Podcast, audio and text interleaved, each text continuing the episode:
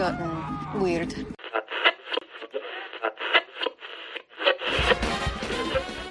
Welcome back to Doom Patrol Radio WDPR 96.3, your favorite trans dimensional radio station that's still not approved by the FCC. Today's episode is out of this world, and yes, we're using space puns here on Doom Patrol Radio. Just numb me. I'll stay awake the whole time.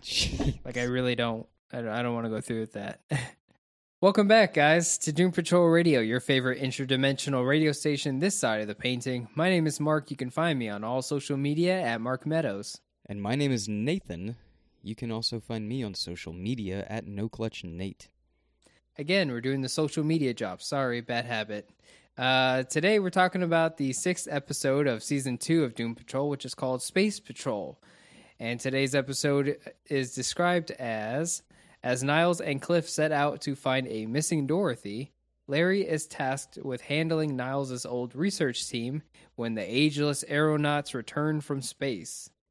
So we got like a cool, little, cool little sci-fi, old time space adventure going on here, Nate. Oh, I thought you were going to uh, talk about the the wordsmithing of that uh, intro. Ageless aeronauts. Yeah, It is a cool, cool I little mean, I'm, a- I'm a fan. Of, yeah, I'm a fan of that. So, uh, well, even the description itself just sounds like old television. You know what I mean? yeah, it does sound like an old TV guide description of what the episode is. That's, huh? Maybe because the episode could also exist in that time, and people would be like, "Yep, get it, I got it." There's a lot to it that feels that way. Nate, how did you? What did you think about today's episode of, of Space Patrol? It was extremely fun. Um, you know, You always choose the weirdest things to say.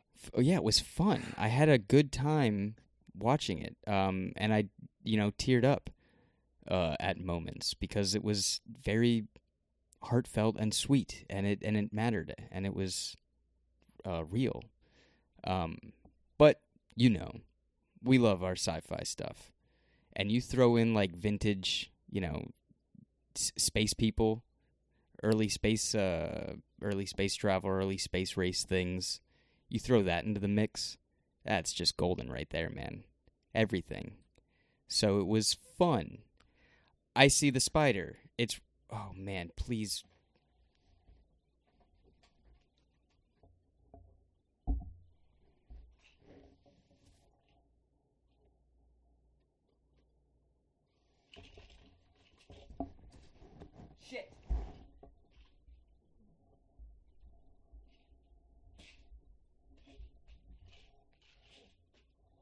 I got it. Big spider. No. No, it wasn't a big spider. Not a big spider. Um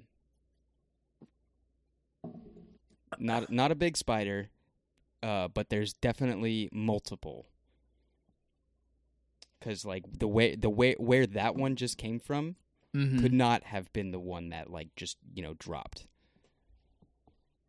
Unless um you know these these little bastards are quick, so maybe maybe I'm wrong. I'm no hey, I'm no uh, spider scientist. You need uh Peter Parker. He's the next department over. I, you know, seeing one spider is is fine. I'd be like, oh, e spider. But if I see two at the same time in the same area, Yeah. uh, that's a red flag. That's like, okay, hold on, y'all are okay with each other nearby. That Yeah. means And then You my mind is going to more. It's like then there's Yeah. three, and then if there's three, there's four. Then there, if there's four, there's multiple, and that means like you guys just hatched and you're still around. like like there's a hive somewhere, and I gotta go. Spider Hive. Um, Yeah. is Pete does Does he call us the spider cave? We call it the hive. no? I'm trying- making it obvious. We're gonna have to cut all this out. no, I don't. Maybe I don't know. I'll fe- I'll feel it out. No, is Peter Parker like, um, does he know a lot about spiders?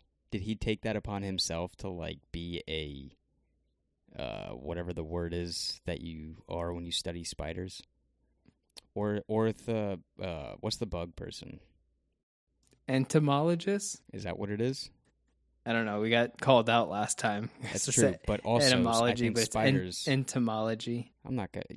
I'm not gonna look it up. I don't care. Is Peter Parker a spider scientist? Spider scientist? That's my question. Someone answer me. Arachnoscientist. That sounds. that sounds worse. I mean, like I know it's supposed to like sound at least somewhat. It's, it's not an it's, it's not an arachna uh arachnologist Arachnid. Arachnid. arachnidologist arachneologist Now the you're just study like, of arachnids Now you're just but- like uh, saying like. it sounds I'm like just- Jurassic Park dialogue. I'm just putting prefixes and suffixes together Yeah. and hope, hope hoping the, the the Latin works out. Um, but an arachna scientist is yeah, one arach- who arachnology. arachnology is real. Then I was Ara- right. Arachnology is real. Don't look, talking- don't look up this because if you keep on scrolling down, man, there's some terrifying pictures. I don't want Why are to. they choosing those pictures as? Oh my gosh, it's like the worst pictures of spiders that you could imagine. Is like this is what they study. No shit, they're monsters. Got fucking Kumonga out there. yeah, man. uh, that's funny. Arachnological societies. No, I'm good. Now that's a movie title. These are just the people who let spiders in their mouths and stuff. Oh God. um. Anyway, Um, you were you were saying that it's it's always fun to talk about uh space stuff, but I was gonna say before the spider bit that you know if there's a word everyone seems to like, it's the word cosmonaut. oh yeah, I feel like whenever people talk about Russia in in the in the space race, like hmm cosmonauts and stuff like that, they really like that Sputnik, all that. I'm pretty all sure that there's still like reference. You know, the the Russian cosmonauts that go up in the International Space Station, like to this day, don't they consider themselves to be cosmonauts? Yeah, but like people have like a nostalgic fondness to to It's- all that now. Yeah, it yeah, and because of uh, I, yeah, I guess because of like, but you know, between the sides in the space race in, in the '60s Mhm. and everybody and all that stuff. Um, but It's it's, almost not like- like, I mean, like you know, it's not like astronaut is is like the universal word for that. That's just you know the word that we use here in America or in English at least. Yeah, and uh, but I think people have like a like an affection towards that Russian aerospace like space race part of it because Yeah. of like they that was something that you were supposed to view as like a rival or a competition but now we look back at it with like admiration or like not even admiration just like uh, like that golden age like fondness of it just because it it was something that we didn't really pay attention to at the time. And now it's like its own niche thing like to to be into that. Like i forget what it's called but it's like the um the russian federal bureau of aeronautics. What's that? it's something from a video game. But anyways um we've uh we've talked over this way too much. So um there was something I, that I noticed a lot in in today's episode, Space Patrol, and like, yes, there there are some fun things about it, but like, uh, again, it, it ends with a very upsetting thing, and you know, Nate and I, Nate, you and I have talked a lot about Niles Calder being somewhat of a not a good person, Mm-hmm. and An this- asshole, if you will. Yeah, we we said that quite a bit. we really did say that a lot. Uh, I I this is the episode that like re- really reaffirms that Yeah. Niles Calder is like in in many Doom Patrol stories, he's sometimes the villain of the Doom Patrol, like really just Yeah, the person behind it all. even in, inherently, uh, just behind the team themselves and each individual person. Um, Yeah. But at least in this episode, like you get another character seeing that, you know, uh, and at least you know we get to see that another character is seeing it, uh, presented to them as new information. Yeah, it's it's one of those it's one of those things where like this episode has been very validating and like and it what's really nice about you know what Neil's what Neil wrote for for this episode was that everything in this episode puts everyone on the same page, you know?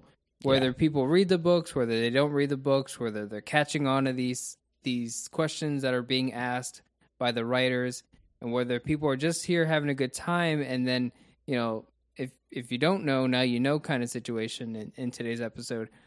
This episode really does put everyone on the same page. Where it's like, you know, you have people who are like, Niles Calder is the real villain of Doom Patrol, and then you know, you know, some people may not know that right away and may not be obvious. This is the episode that says, yeah, Niles Calder.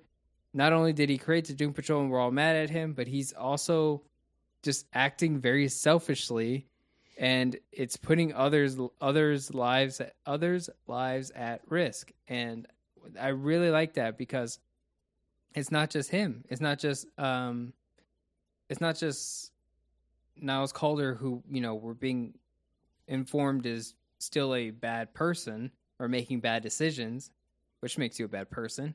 Um but you have stories like Negative Man who has this discontent with his negative spirit Mm-hmm.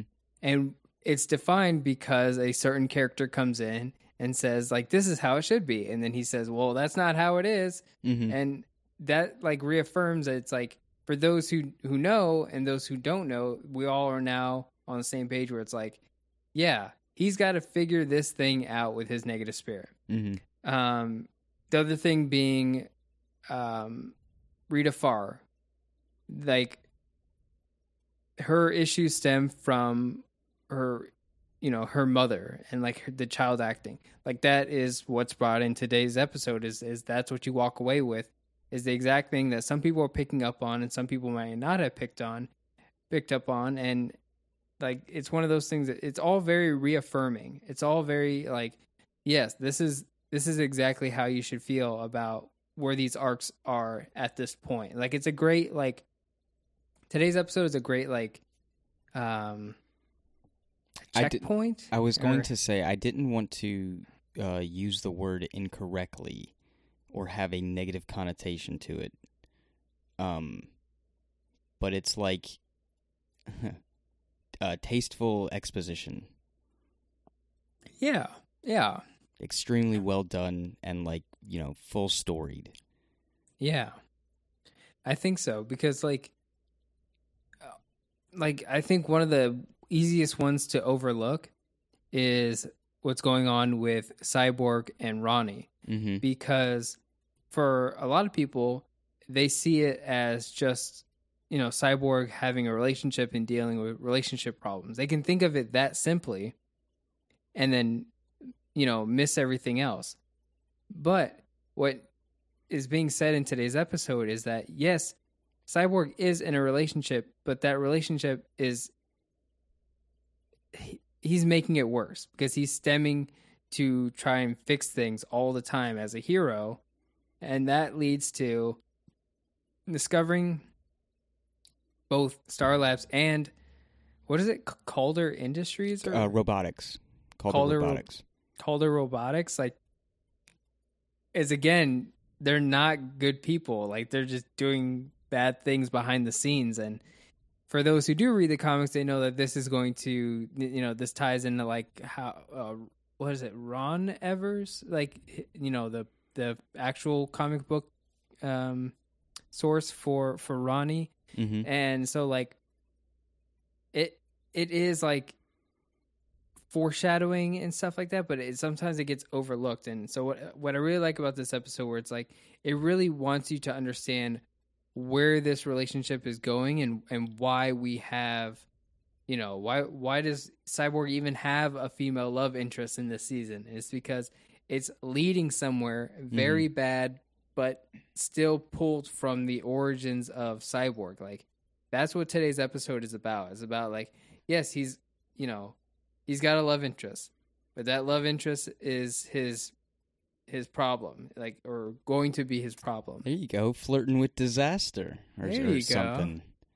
yeah Um, yeah, it's uh, it was very well uh, paced. Everything, even thinking about the cyborg stuff. The cyborg stuff as a whole in this episode seemed like um, a little quick. Um, but it, it it didn't like take away from anything. Everything was very well paced. I had it. Just, it just felt uh, like a very easy, uh, watchable episode. Um, you know, nothing that would be like, oh, well, where's that from? Or where's that coming from? Other than just like what happened in the previous episode immediately. Um, yeah because it wasn't like um if you think back to like I don't know like the Nermine episodes and stuff like that that's prime time for for for just a casual watcher to be like wait why is this happening? What is going on? Who are these people? What's going on? Even like uh cult patrol stuff. Like you could just if a casual watcher was looking down at their phone or not paying attention to something, there's probably things in that that you would be like, hang on, I need to figure out where this is coming from. Did I miss an episode previously or what have you? This one introduced new things and new concepts and ideas um, as they were happening, you know, as a, a as you were viewing it. So like there wasn't really any time for for for uh like questioning the story or or where this story was actually going or leading to. Yeah, I, I think you brought up a great point where it's like, I, I think today's episode is meant to be like, all right, we've done a lot of weird things in just six episodes. Like a lot of ground has been covered. Mm-hmm. Um, today's episode, and especially after Finger Patrol, after especially what happened at the end with Dorothy and, and Baby Doll, today's episode really needs to be like, okay, everyone come back to square one of of their own stories, and let's try to make sure that you know. Trying to trying to stay away from saying a breath of fresh air because Mark uh no air in space. no air in space they say um yeah you really don't want to put anything anything new on top of the situation uh until the very end and that's that's where they get you where they go okay now we're all on the same page Yep. And they, guess what man, Thr- and throw you for another roller coaster. yeah now we're gonna start you know now we're gonna uh, you know leave you on a cliffhanger of, of all this other stuff that's about to happen Excuse me, what did you just say? A Hmm? cliffhanger? A cliff. Oh boy, yeah. Just, it really does end on a cliffhanger. Uh, but you know, just uh, you know, what I was talking about was like how these things come back to everyone's coming back to kind of like. Uh, now that we're all on the same page, we're going to move forward a bit here. Um, something that I noticed about today's episode was that each character goes back to like their own kind of uh, their own arc. Does that make sense? Yeah, I know what you mean. So, and like Crazy Jane, that's the first one I'm gonna get Yeah. on. They revisit themselves. Yeah, exactly. Like everything about Crazy Jane happens in the underground. Like that's Crazy Jane doing Crazy Jane things on her own. We're not having like today's episode is not you know, Larry Rita adventure. You know, I think Yeah. next episode is going to be a Larry Jane episode, which is we we rarely see that kind of stuff. Um, so, and most of the time we're seeing like um, Cliff and Jane adventures. Like last week we got Steel and Stone adventures. Like this episode was not that. This was everyone doing their own thing. And what's cool about that is that it's almost like everyone's takeaway, like each person's arc was that people don't change. Like if you look at Crazy Jane, Miranda comes back. That's the big spoiler. Miranda comes back, she becomes primary again. People don't change. Rita Farr tries to go to acting, you know, in plays again, trying to be an actor again. People don't change, and she's still haunted by whatever fear she has for her mother. Like, mm-hmm. despite all these years, people don't change. And here you have, you know, Larry Trainer finding out that nothing has changed in all the years he's been here because he's not at peace with his negative spirit. Like, and then you get to the end, and then you realize Niles Calder hasn't changed one damn bit because he Yeah. sends Calistio into outer space. Like, that seems to be the takeaway. And, it, and it's done so well. And then you can say the same with Silas Stone, which we just talked about. Mhm. Uh, Star Labs doesn't change. Okay, so starting off with the episode, the episode's going to start with obviously what happened at the end of Finger Patrol, which is that Baby Doll and Flaming Katie were killed off. And Manny, uh, Dorothy's imaginary friend slash familiar slash Wendigo. Um, this, uh, I think a lot of people had questions of, you know, whether or not Baby Doll is actually dead, whether or not Flaming Katie or Sun Daddy, if they incorrectly assumed that this personality was Sun Daddy, um, and Manny, wondering if those characters were actually killed off. And yes, it has been confirmed that those characters were in fact killed off in yesterday or last week's episode.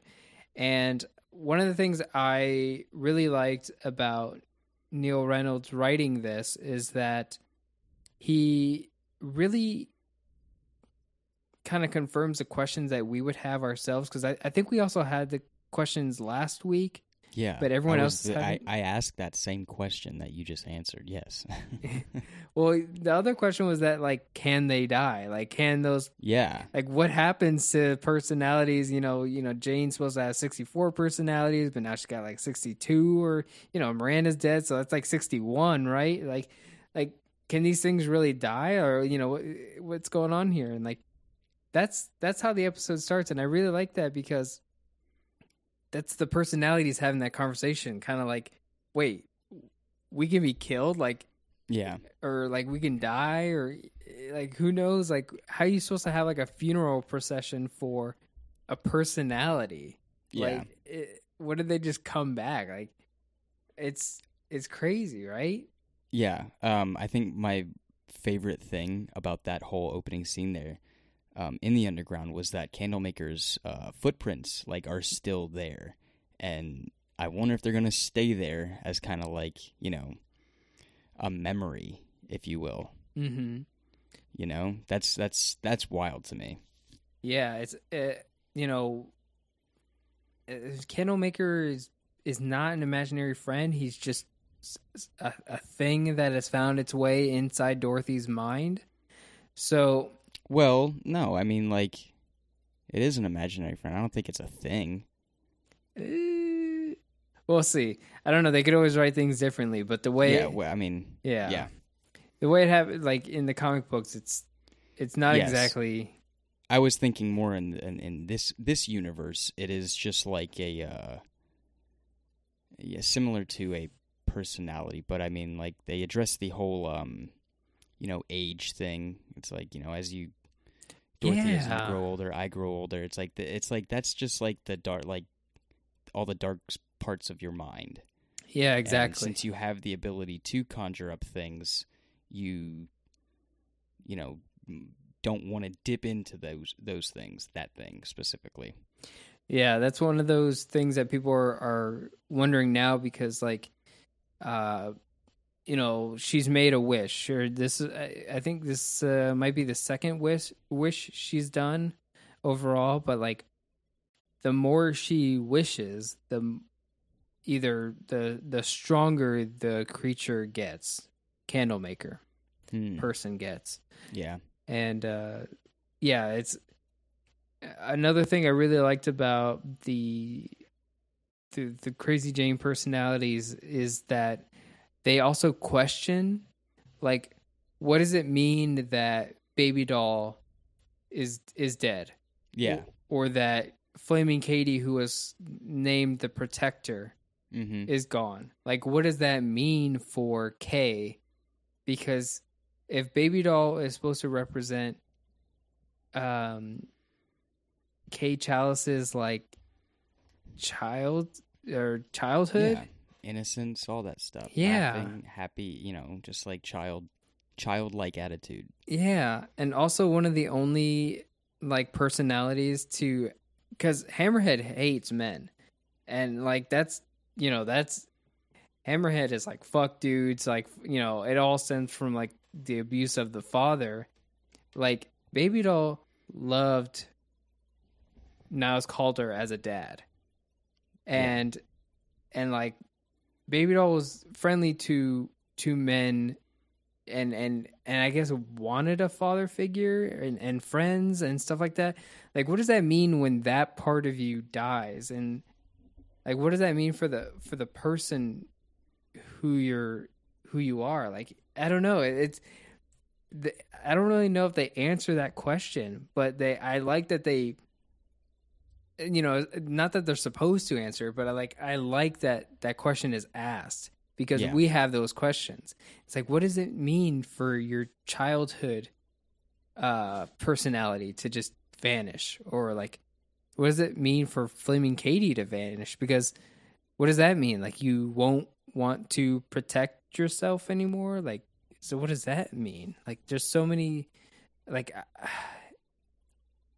it's one of those things that I have trouble understanding, but in a good way, in in a way that it's like um, makes me more sad for Kate Challis because she obviously needs those personalities. It's like each one is created to protect her, you know, out of the trauma that she has. So I always, um, I The- grow the very attached of- to that. Yeah, the question of vulnerability definitely uh, is a question. So we'll we we will soon find out. You know, Yeah. it's a it's a on, ongoing uh, mystery, at least over here for us. Um, do you want to? I did. I did. I did, I have a note here that I wanted to point out, and it's involving uh, Cliff uh, getting back to the house, um, and uh, showing off the the severed finger that he had just gotten in the uh, the titular finger patrol. Do you ever, you say, yeah. No, yeah, that's it. So I, Oh, yeah. I was like waiting for you to like be like, "Oh yeah, that was cool." I also yeah, you know, I don't know. That's what you were. Anyway, um, right there, pause the video because we got this video on playback. Give me a shot of that freezer, buddy, because this is like, uh, this is scary to me, Mark. The things that are in that freezer. That's like I. How did you? You're you get. your props department is like listening in on my apartment, not even my radio recordings or whatever. Because what do you got here? You got a you got a pot pie, um, pot pie. It's a Marie Callender pot pie. I yeah, because of the picture and like where the the the, the font would be. Um, you got the Krystal sliders, the frozen Krystal sliders, and you got two. Let me repeat that you got two boxes of combination pizza rolls. Now, Mark, this is like a portrait of, of Nathan's frozen food variety. This is it's it weirded me out, man. I saw these things and I said, "Hang on." Well, I paused it because I was like, "Hang on, I got to see what they're what they got in the freezer." And me realizing it's like normal grocery things for me. Come on, that's weird. I'm like, sorry, I'm like looking at the freezer now because you said that. So Yeah. I see the Marie the Marie Callender's chicken pot pie. That's also in your freezer right now. Uh, n- n- not right now. Let's n- not say right now, but y- y- they are normally. And then These are normal, nor very common items that me as a person keeps and buys and keeps in my freezer. And then let me get this straight. You have Krystal burgers that you buy f- from the frozen section of the grocery Yeah. store. And you keep Yeah, those in they're your, not bad. They're not bad. and then uh two two boxes of pizza rolls. Combination pizza rolls, Mark. What do you t- It's the blue ones. So you know this brand. I yeah, I know that that is, that at least the box uh on top that I can see the the side It's the same of box. with with with an illustration. It's it's the same. It, see, I took it as the same box, but it's it's turned around differently because the second one looks like it has like the oven or microwave instructions on it. yeah. But the top one has a picture of pizza rolls, and I the label is blue, and I know that the combination pizza rolls is the blue one. Come on, these are like these are direct things that are on my shopping cart. This is Nathan's grocery list you're looking at. Yeah, Get the- what are you guys doing? The major food groups here. You got pizza, You're weirding me out. burgers, chicken pot Pot pie, pie, baby. and ice cube trays. Yeah, a couple ice cube. Tra- I mean, I have an ice maker, but those are a problem in its own self. like, see, like for me, that would have gone over my head. I'm over here. How do you we like this is that's like minute by minute training though, dude. No, because for me, I'm like the minute the minute by minute thing for me is to be like, oh, when they said this, do you think that they meant like how existentially like that would be a problem Oh, in their own life? And then you're over here like, I got those Marie Callender chicken pot pies. Yeah, I'm over here like I need to hang out with the prop department. Yeah. Um, Set designers. yeah, exactly. Um, one of the things I know it's short lived, but one of the things I do like about, um, you know, kind of like in in the epilogue of Rita and Larry's adventure from from last week, is I'm glad that they have those conversations because, again, they are like the only two friends in this group. Like I, I know people always say that Cliff and Jane have like this buddy relationship, but it's sometimes it's Mhm. really hard to to recognize that because Yeah. you as they say in this episode, Cliff is team Jane. Sure. But I I don't always know if Jane is team Cliff on things, but you know that that Rita and Larry really are a team sometimes or they Yeah. really have like this friendship. So one of the things I really like is that you know they have to kind of reconcile about what just happened with them and where they're at now but then i like that rita has to go to that that that play of our town exclamation mark and uh and that larry is happy for her and that he's like no like go do that like don't you know you're not being rude about like my own problems or anything like that. Like i like that they have those conversations. I'm glad that they recognize that they need to write about those things because you can't just have Larry and Rita just like separate all the time. So,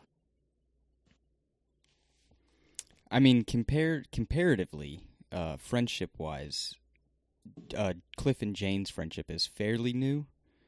Um, com- you know, compared to Rita and and Larry's, and uh, you know, they're they're genuine housemates. Um, so it, it's it's it's still it's still keeping that very natural, uh, friendship, and it's good.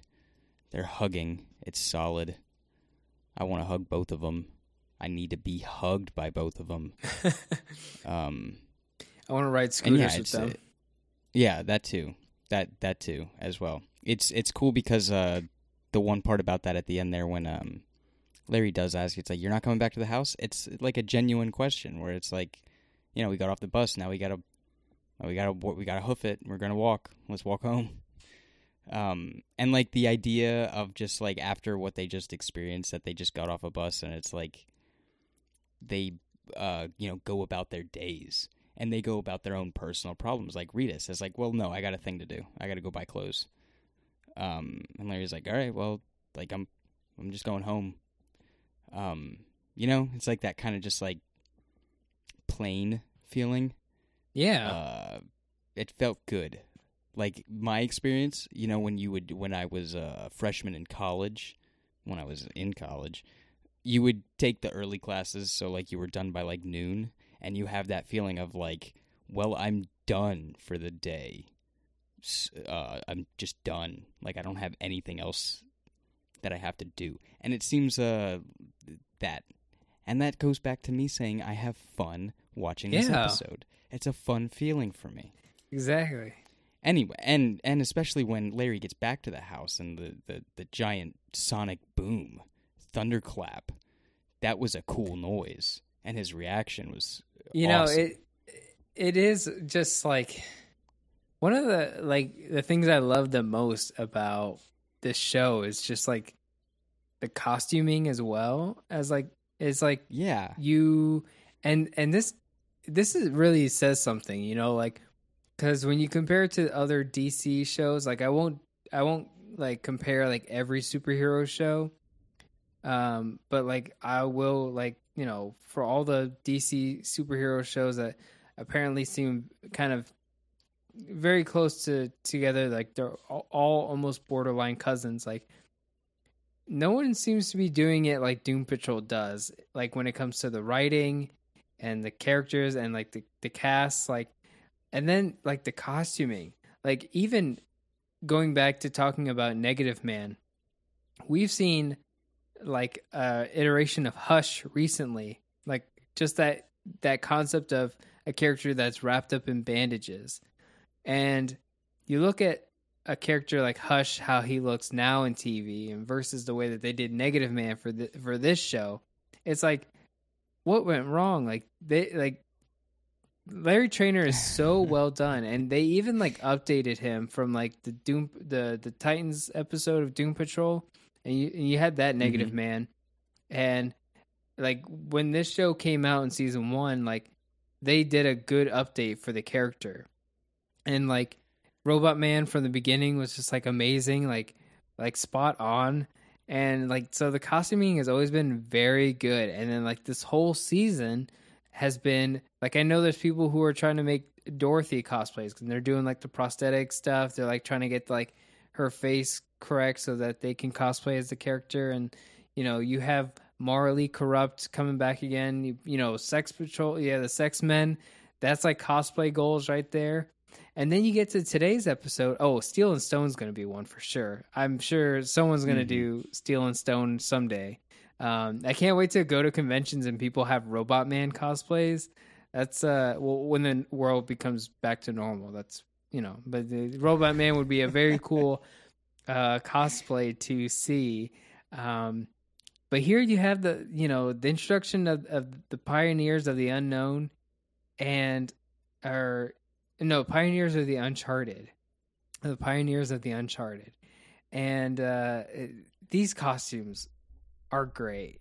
These are absolutely amazing. They remind me of like you know because I I love Godzilla films a lot. Like you know you think about like the '60s like Godzilla versus Yeah. Monster Zero when they go to Planet X and you know the Xiliens and stuff like like that's what that looks like and and it you know we were talking about it just like looking like classic television like man wouldn't it be cool to Mhm. just cosplay like even as how dorky that looks and like that's exactly why it looks so cool it's Oh, because yeah. of that I want to wear those spacesuits, man. I want. I love that like vintage sci-fi look. All the stuff that was, you know, being imagined in the '60s and '70s and whatnot. It just looks so cool, especially like this style where it was like that retro, uh, you know, '60s space era. Everything was uh simple.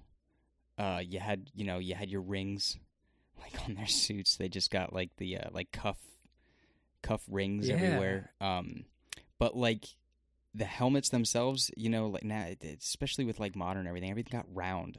Why did why is round such like a thing? Smoothed out surfaces and round is became like that idea of like futuristic and whatnot. But like no man these helmets look cool. You know, they're not like a bulbous looking spacewalk helmet, and it it looks you know it's it's it, I don't know it fits. Everything fits. Yeah, I, I I love the like the locking mechanism on the helmet. Almost look like it's like clasped, and then you like you like put the lock on it, and like Yeah. it just like tightens when it's like locked up.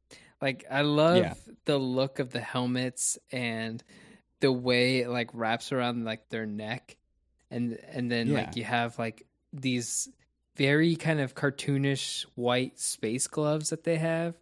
Um, Mhm. th- it's things like that that I really really enjoy about the design.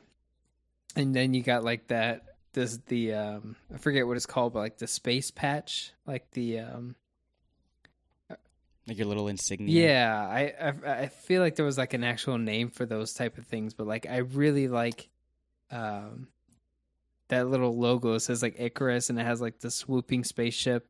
Like hmm um I've always I've grown fond for that because I had to do one of those designs once, but like I like that. Uh I like it as well. Um, uh, I we did I, I got another question answered in this moment. Um, back in uh, Tyme Patrol, we had the question of uh, or at least I did, and it you know took me on another tangent of ships, more ship talk. Um, the lost research vessel that Niles alluded to when Larry got to the house. He dropped Larry off and introduced him to Rita and said, like, hang on, I got, I got to go try to find, you know, regain contact with the lost research vessel. That was it. I'm over here looking at like, you know, real instances, what happened in real life. When I just wait a few episodes and I get my answers. yeah, that was uh Pain Patrol, wasn't it? Yeah, I didn't. Yeah, you're totally right. I, we kind of blew that over because I was like, "Oh, could it just been anything at the time?" Or, but you're right. That was. uh he, I think they say it was like six years before Larry's accident, and so he's trying to contact the Mhm. research vessel because he did the same exact thing again. And uh yeah, that's a good catch on that because that's it. Incredible, Yeah, right? because that's Larry Trainer's origin right there. Yeah. Is that you know he's brought to Doom Manor and then he's like, all right, I gotta go find out about this research vessel. That's them, the pioneers of the Uncharted, and to make it to bring it more full circle is that here we're introduced to Valentina Vostok, who is a cosmonaut, who in the comics is is negative woman, right? Uh, that's the Mhm. name of the character. Um, and what's crazy about that is that in the comics, Negative Woman was made after Negative Man. So like the Doom Patrol, they die, right? The the gene bomb goes off, they die, right? And then you have Negative Woman who's Valentina Vostok goes to that island and then gets like the negative spirit in her so then she becomes negative woman and then and then um and then like they break the news and it's like Niles Calder actually forced her to get become the next negative person like superhero like just out of out of his selfishness. And that's like the opposite of what's happening here. Because here in the show she's the first one she's the original negative woman created by Niles Calder sending them into the radiation Mm-hmm. and Well, they had to chase the radiation first. yeah this time uh he just sends or the second time he sends Larry Trainer just into it without him knowing I think Oh yeah, absolutely. So that's cool because it's like Negative Woman here in the show is the first one, whereas in the comic book she's you should she's the, the second one, and it's like mm-hmm. like it brings it back full circle in a way, and then yeah, that tie-in with um with I didn't even catch. I'm glad you brought that up. That yeah, I didn't even think about that. The research vessel. Yeah, man, this is. I, I pay attention. I pay attention, and I'm I'm the one that asks these questions. Okay, what does that Um, mean? I- I don't know. I will say though, I am loving uh, her little acti- activating the, the spirit gl- glow aura when they do the shake hands Mhm. and she gets all, you know, rebused, if you will, Yeah. out. Yeah, I Um, like that it's or, you know, green. still like Green Lantern esque glow. I didn't want to sound like a simpleton and say Green Lantern because I can definitely relate it to other things that are green. Yeah, but she, this negative woman is, she brings the Rebis vibes from Grant Morrison. Little, yeah, absolutely. Especially with like the, uh, you know, the the the mindset of the we, Yeah, uh, um, coexisting in one physical form. It was a big, uh, it was a big, big conversation that they had. yeah. It was almost like Rebis meeting Negative Man and like a very weird, like, we're going to have both characters. And it's like, I'm, I'm Yeah. so glad that they did that spin on it. It's almost like interesting because I would, I would kind of like to see this character more often, or at least I want to see how it, how Negative Man's story progresses. But I like that. I really like seeing this negative woman who has a control, or I keep saying negative woman just because that's a comic book name, but like part of me feels like that's wrong. Like I, I don't know uh, if if you just start calling her Rebis or just Vostok or Well, no, I mean Valentina Vostok. but that was So- her, and now they're But a we them together, Yeah, Eh, well, Well, they didn't want to go by that name uh, not sure. because that's like the same issue where in in Grant Morrison's Doom Patrol where it's like uh I think there was one issue I think issue 47 where they're like oh Larry Trainer your mother just passed away and Rebis was just like oh okay and then like when Mhm. everyone leaves the room like Rebis just like hmm wish I would have met her one more time uh Yeah. it's just like it, it's it's weird because like you i want to know like how this character wants to be referred to as um but what i really like about it is that we at least get kind of like that Rebis vibe like like negative man at least seeing what he what he could be or what he what he is not right now and we've said it so many times. Again one of those things where it's like it it put it it explains it to people who who know and don't know at the same time. Like, yes, the, there's a negative man where he's got it all figured out, and there's a negative man where you know where he is right now, and he he, he doesn't have it figured out. Um, Mhm. I really like that, and um, uh, they play the part so well. This Valentina Vostok character, like, I really like kind of like the. Um, I like that the the negative spirit is is different you know like Yeah, even just like like i know Rebis is green in the comic books as well but like i like that the two negative spirits are different colors in a weird way right like it gives them Mhm. like a sense of identity like the spirits themselves yeah, or like an aura or something like that around the body themselves. I don't know, some weird thing that you could go into that. yeah is that something that they do um with the gerard way run because isn't don't they explain is his na- the spirit's name is like keeg or something Yeah, it's a well, yeah, it goes more into like the alien species, um, and like Keeg being a separate character that has done their own separate things. It's a trial.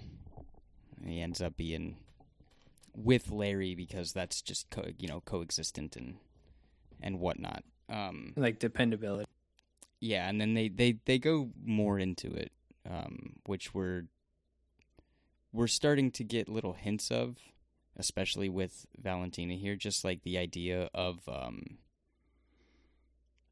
just uh the the the the the greater connection between Larry and the spirit, um, and it seems like it's gonna get touched upon, you know, even more so in this show. Yeah, absolutely. Right now I'm just watching like the the negative spirit.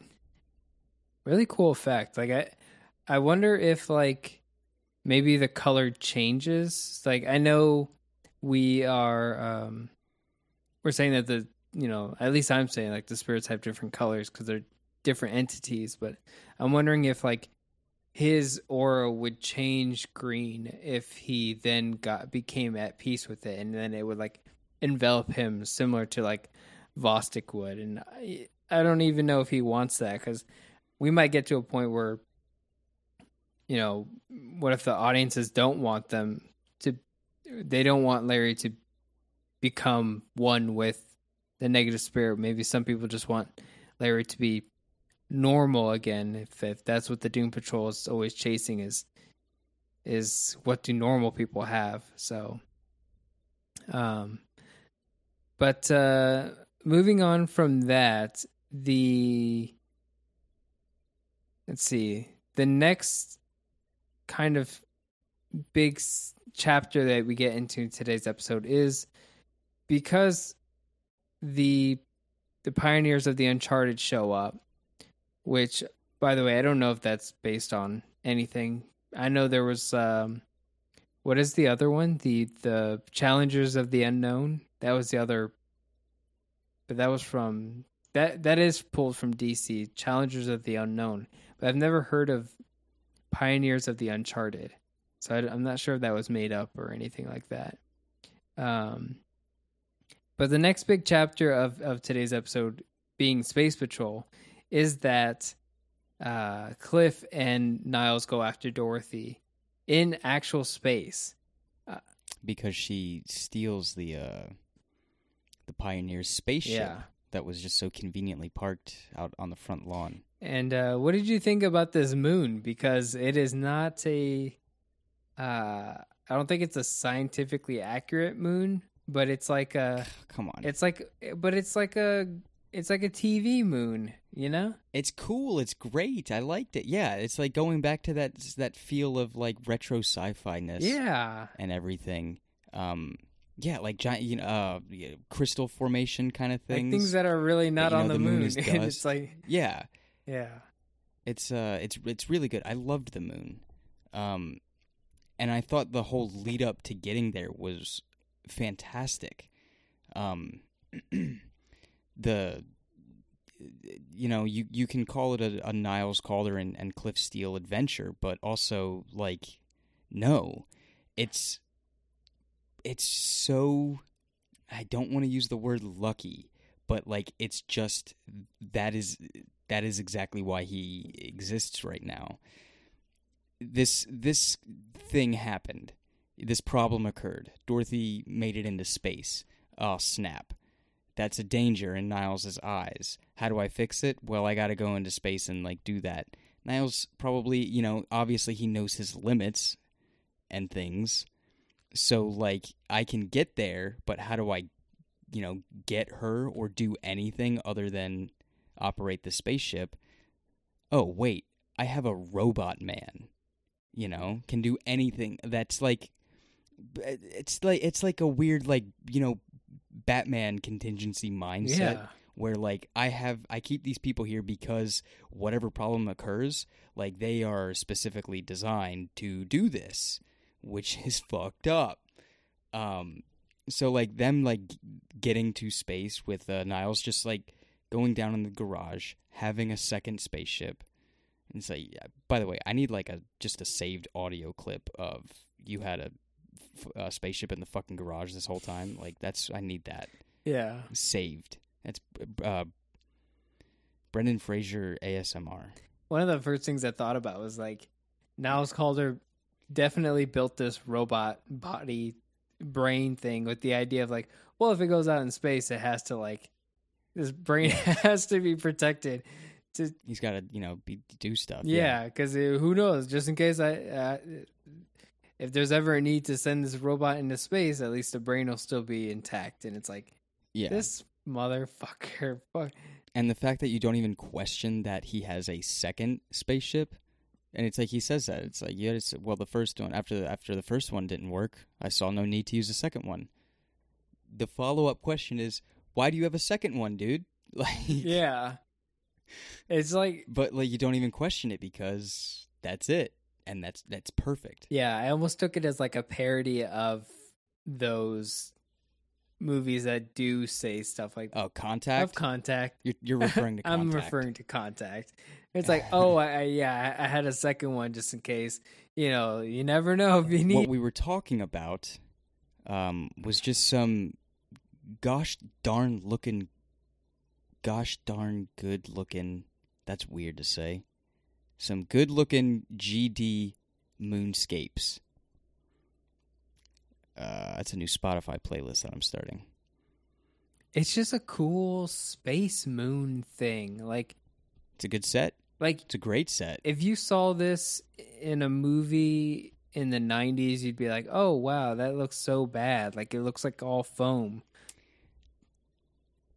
but here i'm like i like it like it's cool like it's fake don't. Maybe if like the tone was different. I don't know if like I don't know. That seems like it's more tonally. Um, because we are going about this um our introduction into sci-fi in Doom Patrol is like a retro style of it, with exception to Victor Stone. emphasis But on But even fi. then, yeah, but even then, he is uh, still minimalistic and not like uh, crazy, wild uh, cyborg. You know what I mean? i wonder Um, anyway, it's like it's it's based off of like the idea or, or, or the, the the the tone of of retroness, and it just fits very well. And the set, like for the moon, like you said, it does have that older feeling, like te- old television uh, moon set. like synth wavy stuff F- yeah, just big foam uh, rock piles, pyres. What's the word?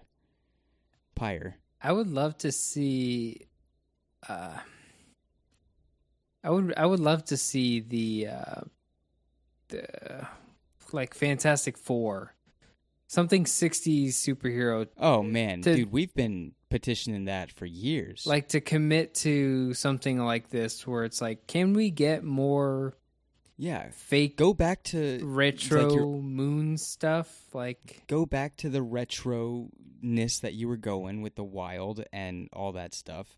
Especially when you like, man, you talking about Fantastic Four. I need a 1960s style Fantastic Four. yeah That's just where they exist. You look at Justice Society and you say, hey, those people exist in the 20s or mm-hmm you know, you, you can get problematic with that, but let's go for it. Those people exist in the 30s. Uh, it's just you look at what uh, Darwyn, that guy, that exists in John F. Kennedy's 60s. Like that, that whole aesthetic. yeah I love it. I think it's. I think that's something that they- they should really like lean into, and Yeah. I'm. Again, this goes back to like not liking that everything has to form to grounded realism, and not that I I, I love it. Don't get me wrong. I do, I do love that because I I think that brings in some great conversations, and they do that with this show. That you know, the grounded Yeah. realism, but when it comes time to playing with those aesthetics like they really lean into like the source of it and so mm-hmm. when today's episode is about like you know talking about the negative spirit or like you know we're, we're gonna bring in like space and and you know and all that the lost research vessel they're going to tap into the source of that and then they're going to start talking about like the retroness of it and like they lean into it. They don't just go like, "Whoa, these people were like cosmonauts of the '60s, so let's just try to be super accurate about cosmonauts in the '60s." It's Yeah. like they're like, just put the aesthetic spin on it, like just lean Mhm. into it. And so, with with other superhero stuff, it's like you should feel okay with tapping into those things. And the same thing, it doesn't always have to be Doom Patrol that does those things just because it's a weird and wacky show. Like you too can get in on on the weird and wackiness. And it's one of the great things about uh Stargirl. Their JSA has been been tapping into like, yeah, this is the old JSA. Like, you know, it's not the Green Arrow from 2016. It's Green Arrow from you know the Golden Age, and uh, you know Swamp Thing is is not just a, a superhero show. It's like it's also like your it's got your horror effects stuff. So if you're into horror, like you're gonna be into Swamp Thing. So it's it's stuff like that that I really like that they that they tap into those things. Um, and I'm I'm glad Doom Patrol is doing it because nobody else would be doing it.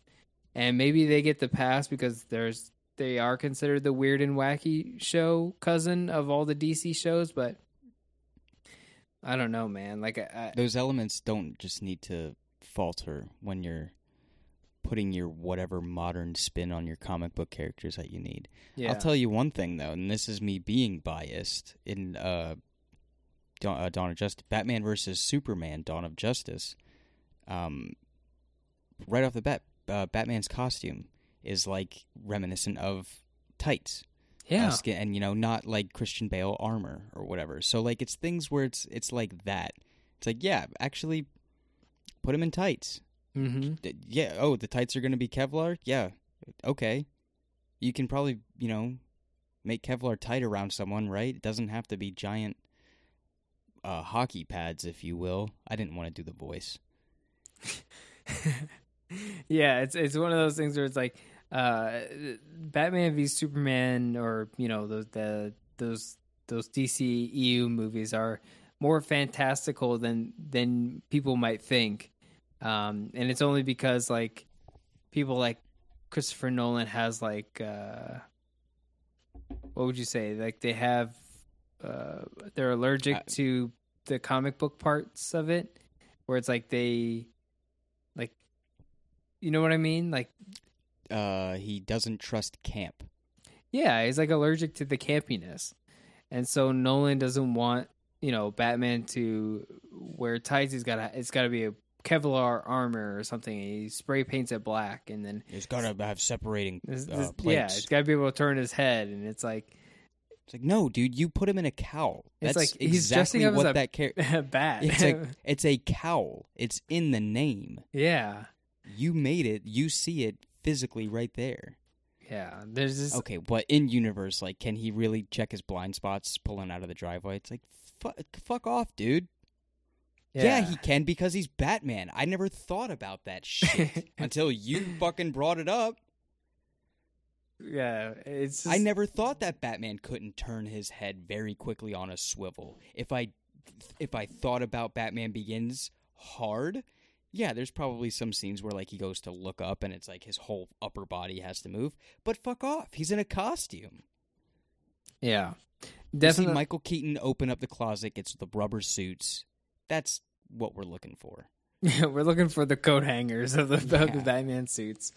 Um, speaking of looking at, as we get back into the, episode at hand here, uh, one of Uh-huh. these rocks I'm pretty sure is a penis.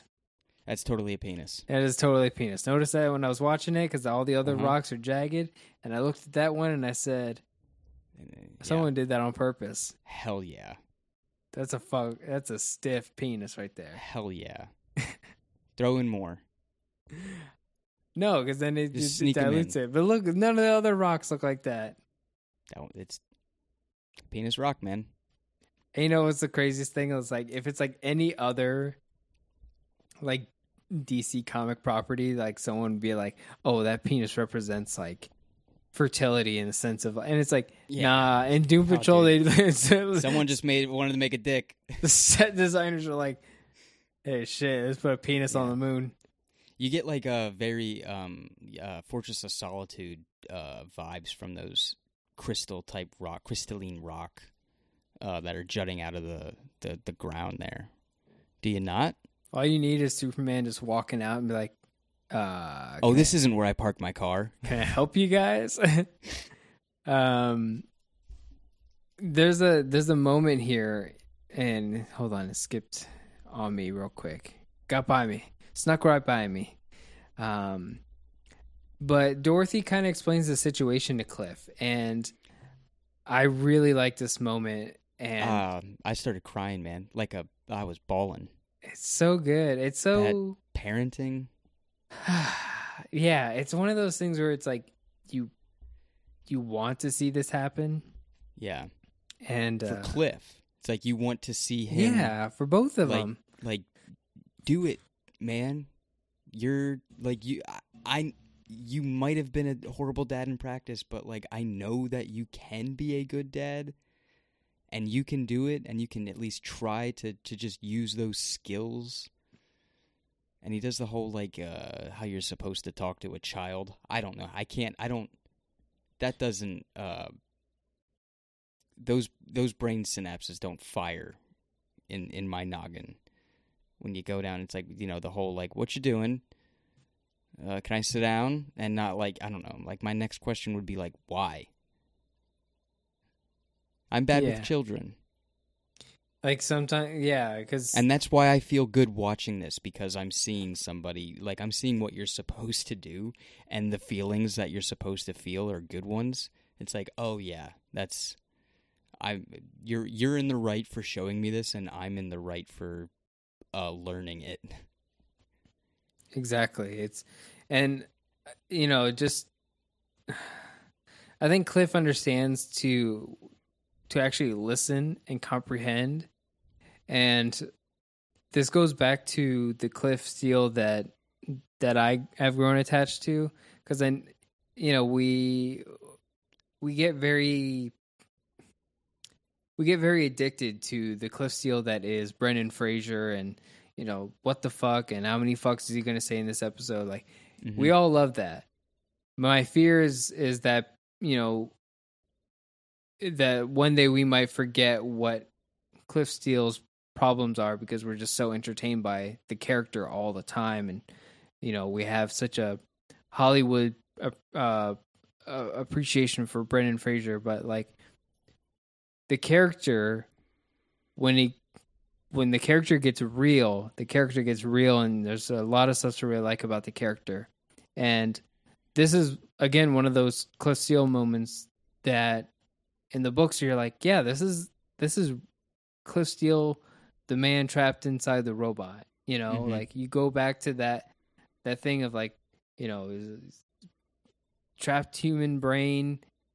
You know, a father who never really did anything right, like and then he's here on the moon listening to someone else's daughter and like trying to sympathize and empathize and and and uh, comprehend what she's going through and, instead of just rattling off and stuff like that like he really has a, a, a moment of clarity here like Yeah. a zen like moment of clarity where he's Yeah. sitting on the moon with her and like it's just a nice moment it's it's one of those things where it's like it sucks that this had to happen like this but i'm just glad that it happened Um, and it's also like this is coming from a character who has been so against Dorothy. Not even against, but like uh, just not caring, you know?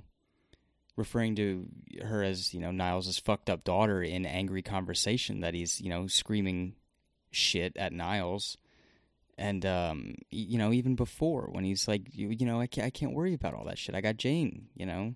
And you saying like the same, you know, Team Jane and stuff like that. Um, but then again, like re- seeing it from like a father point of view and him just trying to get on that level of where Dorothy is and understand the things that she's going through because he is you know he saw Niles in his anger uh, in the trip up to the moon and everything. So like he's getting a peek at at what Niles thinks about Dorothy and how he sees her and her powers and all this wrong stuff. And like now it's like all that's just culminating and it's like hey this is oh you know this is a little girl. You're an asshole for thinking these things. That's your daughter dude. And like it goes back to the thing where it's like you know i know i was a fucked up dad but shit you are really screwing the pooch on this one dude. Um and yeah it's it's a very good moment. Um the the feeling that i got with cliff on the moon talking with dorothy sitting on the rock and then you know them holding hands uh, walking off into the I was gonna say sunset, but it's I don't know. Uh, are there sunsets c- on the moon i don't think so don't know. the I think what really drives it home is that is that fact that Cliff Steele is he views Dor or he had he had viewed Dor- Dorothy as um you know if if we are all the fuck ups of Niles Calder it's because of you and his we are his fuck ups to to to so he can live longer to be with you. So like you it, by transitive property you fucked us up. Like Yeah. so uh, he is like coming into this episode he's like yo fuck this girl I don't give a Mhm. goddamn Resentment. yeah, uh, yeah, exactly. Like all this resentment towards his character.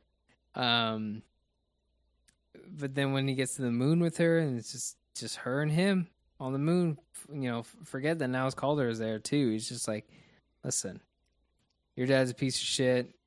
We're both see eye to eye on this. Like I know, but even I know what it's like to be a piece of shit father, Yeah. and I wouldn't want that for you as a you know as a daughter. Like Yeah. there's just so much that like they don't realize that they have in common that they want for each other, and it's it's just a magical moment and on this like cool retro moon thing and I gotta tell you, This- the concept of just like, the space dust.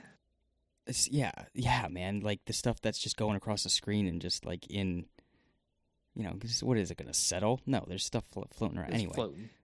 Yeah. Um, the concept of characters that have to, and it happened like a couple times uh, in this and like referenced twice. Um, when the character has to take a step back and like, uh, you know, be an observer and look at everything and whatnot. And the concept of characters having to go to space or to sit on the moon and think, I get turned on sexually thinking about that. I love that shit, man. Just like Silver Surfer type, Yeah. that idea of like wanting to isolate and like just to you know be away from it and see the the you know the majesty of the majesticness, I guess, of uh of of the planet. Um, that's uh, inspiring, and it's uh it's it's just a one of my favorite ideas. You know, even look at what what's his name, the blue guy, uh, uh Doctor New York, I thought Pro- you, Professor New York. I thought you were. Jo- I assumed you were joking at first, and then and then I was like, wait, did he really forget the character's name? And then I like Doctor New York better. I, I yeah. Doctor Staten Island was taken already, so I couldn't do that one. Uh, then you had uh, Joker Bronx over there that came out last year. Doctor New York.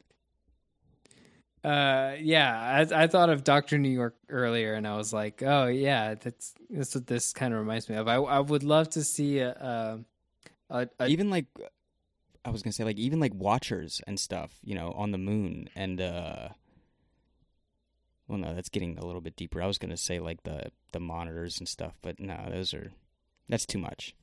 Like a watcher on the moon, again, just relating to comic book things. That's cool as hell. I uh I, I would love to see someone redraw the Doctor Manhattan cell where he's sitting on on Mars and have it redrawn, but it's Robot Man on the moon, like this, like I mean, I I will I will very much. There's a lot of uh, I have a ongoing list uh, in my phone for a, a commissioned artwork specifically based off of ideas that I have about Doom Patrol characters, yeah, and that's right up there, man. Yeah, just give me a portrait of Robot Man and Dorothy sitting on the moon, sitting on this retro style moon set, talking. yeah. Like there's, I really enjoy this moment because it's it's pretty visually, but it's also pretty like how it's written, like what's being described or what's being uh, addressed here in the moment. So, Mm-hmm. um, but that's when we that's when we get to the end of today's episode where Niles Calder uh, ejects Cliff out of the spaceship. Now, now, why do you think he did this? Because I don't know, but I saw it coming, dude, from a fucking mile. Did you St- really? s- uh, and I, I had. sorry, I'm screaming. I had to question myself in my mindset when I saw this coming because eh, after you know it being confirmed, um, there's a thing, and maybe it's because of my love for detail when it comes to this, or maybe just like placement of where someone should be, particularly marks on your stage, wherever your mark is. What I was looking at was a spaceship set, you know, someone that is on a spaceship. I'm in storyteller mode right now. Someone on a spaceship, uh, going down, two people now having a one on one conversation. The moment that any amount of space is seen between these two characters, and if it looks like that they're in two separate rooms, or if one of them walks into a different room, that room is getting sealed off. And if you put it in space, that's like screams airlock to me. It's like uh, I'm more taken aback how you did not see that and how your mind doesn't go to this. Maybe it is because of all the Star Trek shit that I've watched and Star Wars and whatnot. Well, But like to me, that's I saw that airlock trick coming so far away, and I didn't want to accept it. My God, did I not want to accept that? yeah, because to me, I was like, well, he's still got. I thought he was building him the 2.0 body, and uh, No, he just hung that shit over his head to help him save his daughter. No, hell no. This is still the an asshole, asshole. well, what a- does that get? Niles Calder. So what do you? what is that? What do you? It, it gets him whatever he wants. I don't know what the end game what is. To but Niles what Calder. threat Nobody was does. Robot Man to Cliff Steele? Or uh, I'm sorry, what know. what threat was was Cliff to to Niles Calder? Like what? maybe asking for more maybe seeing that oh snap you are a failed idea. Or maybe somewhere down the line niles was drawing ideas for this robot man 2.0 and was like yo fuck cliff steele. Let me get somebody else with a better mind that's not an angry ass person. Or may again so like again this is a niles that doesn't have the luxury of immortality now. So all this shit anything that's not going to further that best in that interest of Niles Calder is out the fucking window and you'll see him start to drop I bet you Cliff Steele being that uh in the span of the latest attempts at immortality, chronologically, Cliff Steele is the latest issue, the latest model. Part of me is like, hang on, wait, hang on, hang on. I might have to backtrack because Cyborg. Ugh. Cyborg might have been just like the window into it.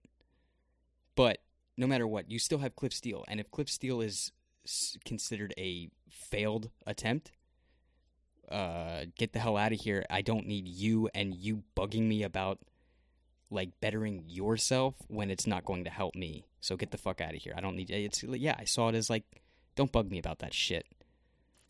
It's like a mobster tactic. There was like a the scene in Goodfellas. Well, you busting my balls. He's busting his balls. That shit. It's like Cliff busted his balls one too many times about the body. And they get, you know, they get into the car and he said- does the piano wire he thing. said, "Let's go take a walk." Yeah, Go for a walk it's- in the it's park. What that was. You didn't see that with like the character change as well. Like Niles, him like going down there and like having like a one on one and like a a real like father to father esque conversation, uh, where Cliff is actually genuine and Niles is just like agreeing and be like, yeah, you're right, you're absolutely right. Thank you so much for doing what you did. Like, no, when is that? When is to that me the, the the first the red flag that like i had actually um kind of been like hey wait a minute hey wait a minute like i was Yeah. like when he was like i promise you cliff i'll never ask you for another favor and i said now why would you say it like that exactly. but i then i was like eh, whatever you know that was weird I mean, the, the red flag right there. It wasn't a favor. You, it, and it wasn't a threat. It was a bribe. I don't know. He he hung the carrot on the string was the new body and and just like Cliff's wants. Cliff's want to be normal or or whatever. Uh, and Niles exploited that. He saw it, was like, "Yep, I got to use that against him." And part of me is just worried about the other ones now because I'm like, if he can get rid of Cliff, like, does he view the the rest of the Doom Patrol as threats to uh, getting Dorothy to wish things? Because like, Baby Doll got uh, Dorothy to wish for the can- candle maker. Is is that what he's worried about now? Is he like, is he like, oh, I don't want her to have any interaction with anyone ever again? Like I don't know. Like there's just so like just so. I don't think they've the, the why is not obvious, and and I want to know why. And we all do. We all we all want to know why. Why did you send? You know, why did you eject him into space? You fucking asshole.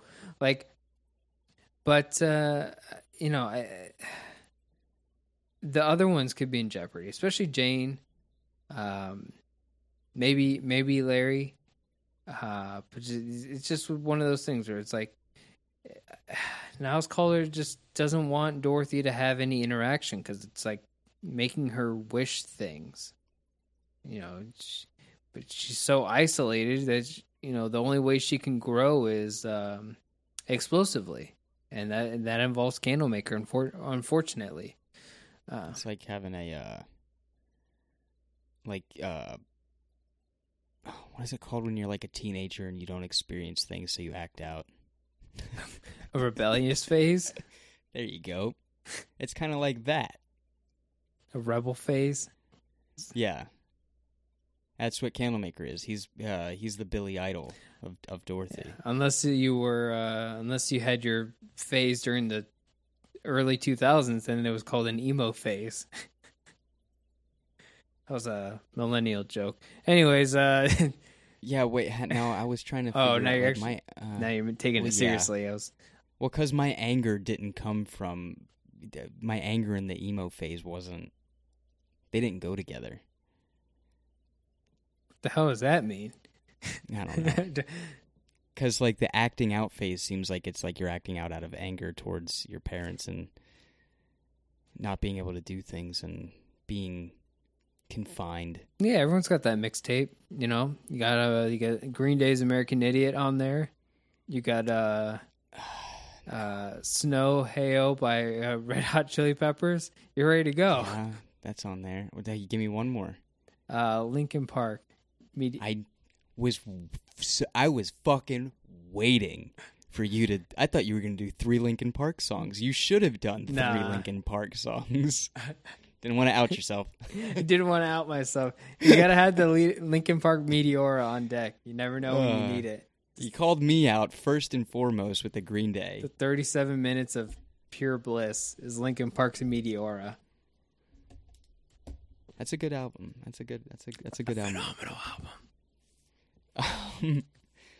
um, I feel like I had one more thing. Yeah. Before the complete end, but I can't. I can't remember what it was. Oh. Oh, let's two more things. One of them's more so much a comment. Uh, going back to the beginning, something I, ju- I just missed when the um when the pioneers of uh, the Uncharted first showed up, and Niles was like, you know, like oh, bad timing kind of shit. Like the him just like shrugging off this awesome thing that's happening. One, your research vessel that you haven't had contact with in decades has come back miraculously, and your first thing is just like, yeah, tell him I'm not here. yeah. I love I love that, and I do enjoy uh, that side of Niles Calder where it is like the nonchalant, like can't be bothered with uh, uh, just the stupidity, can't be bothered with whatever fuck shit blows on the doorstep because that's not uh, furthering his agenda right yeah. now. Very Niles Calder. Yeah. Um I it was so good. Tell him I'm not here. Larry um begrudgingly accepting all of that again cuz we haven't really got a lot uh, I mean yeah we we do get it but in this season alone for the majority Larry has been aloof and doing his his arc with his family and whatnot. Um but like he would here it seemed like he was like reluctantly like you know you want me to tell him to leave? Like n- no. It's like oh like he had to accept the bullshit Yeah. like he was the one that had to open the door and be like, "Come on, like what is it now?" Um, that was great. Um, and then the last thing, going back to the whole sitting down on the moon and just like having a conversation and thinking about whatnot. that idea is very. Uh, I get very envious of that because I know that's not uh, a thing. Even if you do start sending people back up to the moon co- commercial or uh, non-commercial or something like that, there's not going to be someone that has been training their entire life or what the fuck ever. That's just going to like like zone out for a minute, just be like, "Hang on, I got to sit down." Like a like like what you know, like a smokers would do. You don't Like, think anyone's I ever a done that yet? That's been on No. the moon? No, what do you mean? Hey, I No, don't know. I don't think. I don't think so. you don't think anyone? And hey, Buzz Aldrin, if I'm wrong, then please come punch me in the face. you know, I don't know if they're allowed to report it, but I'm sure an astronaut who's been on the moon at, at some point has been just Been like, like, hang on, let me just like "S- take a hey, squat. hold on, let me just let me take it in. No, I think like the the gear would be too cumbersome to like get back up or anything like yeah, that. they're running out of film reel, so you got to make it Yeah, quick. exactly. But like just that that I'm so envious and I hate that uh not hate, that's a strong word and that's not the correct word that I want to use. I love that idea and I love that concept. What I don't enjoy is that I cannot experience that. Yeah, But you know, there's metaf- you know, metaphorical ways that you could probably go about that, but we're not here for that. Um the thing though, when Valentina Vostok says to Larry, um, beautiful name by the way. I I loved everything about that character. Yeah, great character. Everything about that character. The demeanor she has towards the silly husk of her partners, Yeah, which she didn't talk about. That was cool. Little- Zap and Specs. oh man, they're like just ah, It's happy-go-lucky 1960s dialogue. yeah, You busted my chops. Oh my god. gravity. What a it. treat. that was one of my favorite things. We got to do some work. We got to find we got to find Gibson audios. Uh Hey, maybe this is what'll spark us into getting a soundboard. Anyway, no, when Valentina was saying to um uh Larry was that um like you should if you're you know if you're into that kind of thing if you want to get back to it you should go back to space and take a look at everything like it's a different perspective and then Cliff has that experience. Like that was great. It's cool that Larry did reject it and was like, "No, if you're gonna be a human, we're gonna do human things." So like, we're going on the family side. Let's turn the dial to more. Yeah. F- let's turn the di- let's uh sw- hey turn that TV on. I think Family Matters is coming up. Womp womp. Thank you.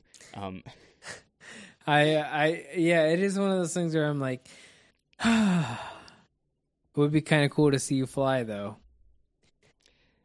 um, yeah, but I'm okay with it now. I mean that. I'm- i mean that. Like like a, it would be kind of cool to for this to be the start of you finding peace with Yeah. with the negative spirit. I, yeah.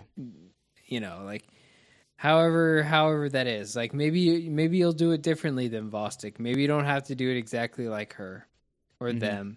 And it's Them. like it's yeah, it's just one of those things where like it was almost kind of disappointing to hear Larry say like, "Well, as long as you're in a human body, you're going to be doing human things." It's like isn't that Uh, against the purpose of what Kinda, but this mission is from- is? Yeah, y- kinda.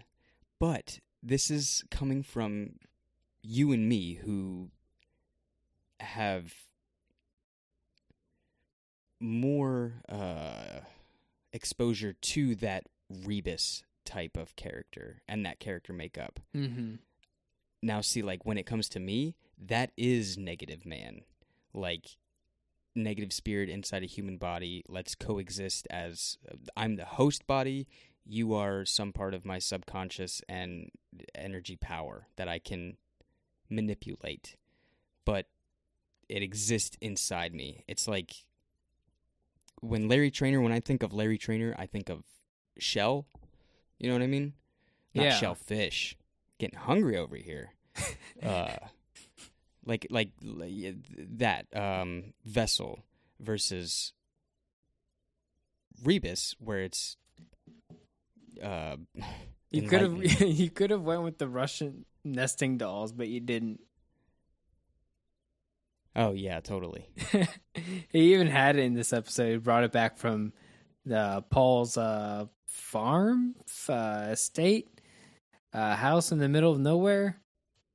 One of those things in the How do middle you now? of What nowhere. would classify what would classify it as a farm? Do you have to have like barn and silo? You got to have one May- barn, maybe one maybe pig, chicken coop? one cow, one Oh. chicken. No, that's not what it like. Le- that's not what I'm writing down on like my W two.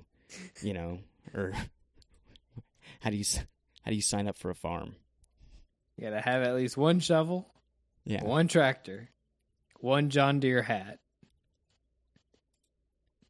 Are you sure? Now this is like you're just like reading off of the script from I'm not- Deadwood. Not, even reading anything. No, I know, but that was the joke. You can't was learn you, it. you sounded like a character from Deadwood. you can't even learn how to read to get a farm. Oh. Um. No, but like so, like you know, they're try to bring it back. Um, but yeah, so like Larry Trainor is definitely going the route of negative man, um, and not uh symbiotic relationship And with not Rebis. yeah, which uh you know we still can get you know alien entity exploring that whole thing and and whatnot, um, which is still fun. Again, like I, it still goes back to astronaut's daughter, astronaut's daughter, astronaut's wife. No, the, the sequel, Dracula's daughter. Oh, don't get me started. Um, but yeah, Mark, that seems to be all that I had for this one. Uh, a little long-winded at the end. I apologize for the ranting and my uh, pipe dream uh, idea of wanting to to sit on the moon and ha- have a conversation with you. Hey, that maybe that's what we should try doing. Do uh, let's we'll be the first podcast from the moon. Let's that would be moon. cool. I wonder what the first podcast on the moon is going to be like. It'll probably it's probably like some stupid loophole where it's like eh, the well technically the radio signals being sent from there were the first podcast. Shut up, man. Oh, I didn't even think about No. that. That's so cheap. This is this this is my show. It's called Mooncast. We're podcasting from the moon. It's the first moon podcast. Brought to you by Raid Shadow Legends. Make sure to download. It's still going on. We're in uh, year three now. Oh, that's a Destiny thing. Well, a- anything really, but anyways, I'm I'm sure the first Moon podcast is going to have a shit ton of uh, sponsors, so you got to listen to all that. Uh, do you like listening to Mooncast? Well, uh, wouldn't it be great if you slept on a mattress that felt like you were on the moon? Uh, make sure to invest in Tuft and Needle, uh, and and and and and get your get your new mattress. Now, see, Ah. you're actually reading the ad copy. That was the real thing you just did. Brought to you by Raid Shadow Legends. And uh, that's that's going to be it for today's episode of Doom Patrol Radio. Thank you, Nate, for trying to close it out and not make it long winded, but it still came out that way. Um, if you guys enjoyed everything you heard today and want to help support us, uh, we have a Patreon with new episodes coming out, and uh, it's only cost one dollar. So please try to help support the, the show so we can keep on keep it on. And, And- keep on uh, getting this show into space Yeah, on let's the get- moon. Let's get this podcast into space, baby. Uh, we also have merchandise on teepublic.com slash two old media. We'll include a link down below in whatever social media post this is in. But we're going to be putting out stickers for the Doom Patrol uh, cover art that we did, the collage that we did. So definitely uh, help support us by buying a sticker or whatever kind of merchandise you want with the Doom Patrol logo or artwork on it, the Doom Patrol radio artwork. Mhm. Um, and uh, Speaking yeah, of artwork, if you, this is uh, 100% serious. If you do commission artwork, shoot someone, shoot me a message because I got this is fun. Nate wants to Nate wants to commission you for artwork. So if you uh, if you want to support the show, then uh, email us so that we can pay you instead to make uh, uh, work for us. And, and it's I'm just sure me that- personally. It's just me personally. Yeah. And I'll do the whole embezzlement thing where I'll use the show's money and we'll go to hey, we'll go to court uh, over all of it and who knows, maybe we'll we'll still be friends afterwards. yeah, help us support us so we can support you. Uh, and and then uh, uh, with with that all being said, uh, DJ, please, please take it away.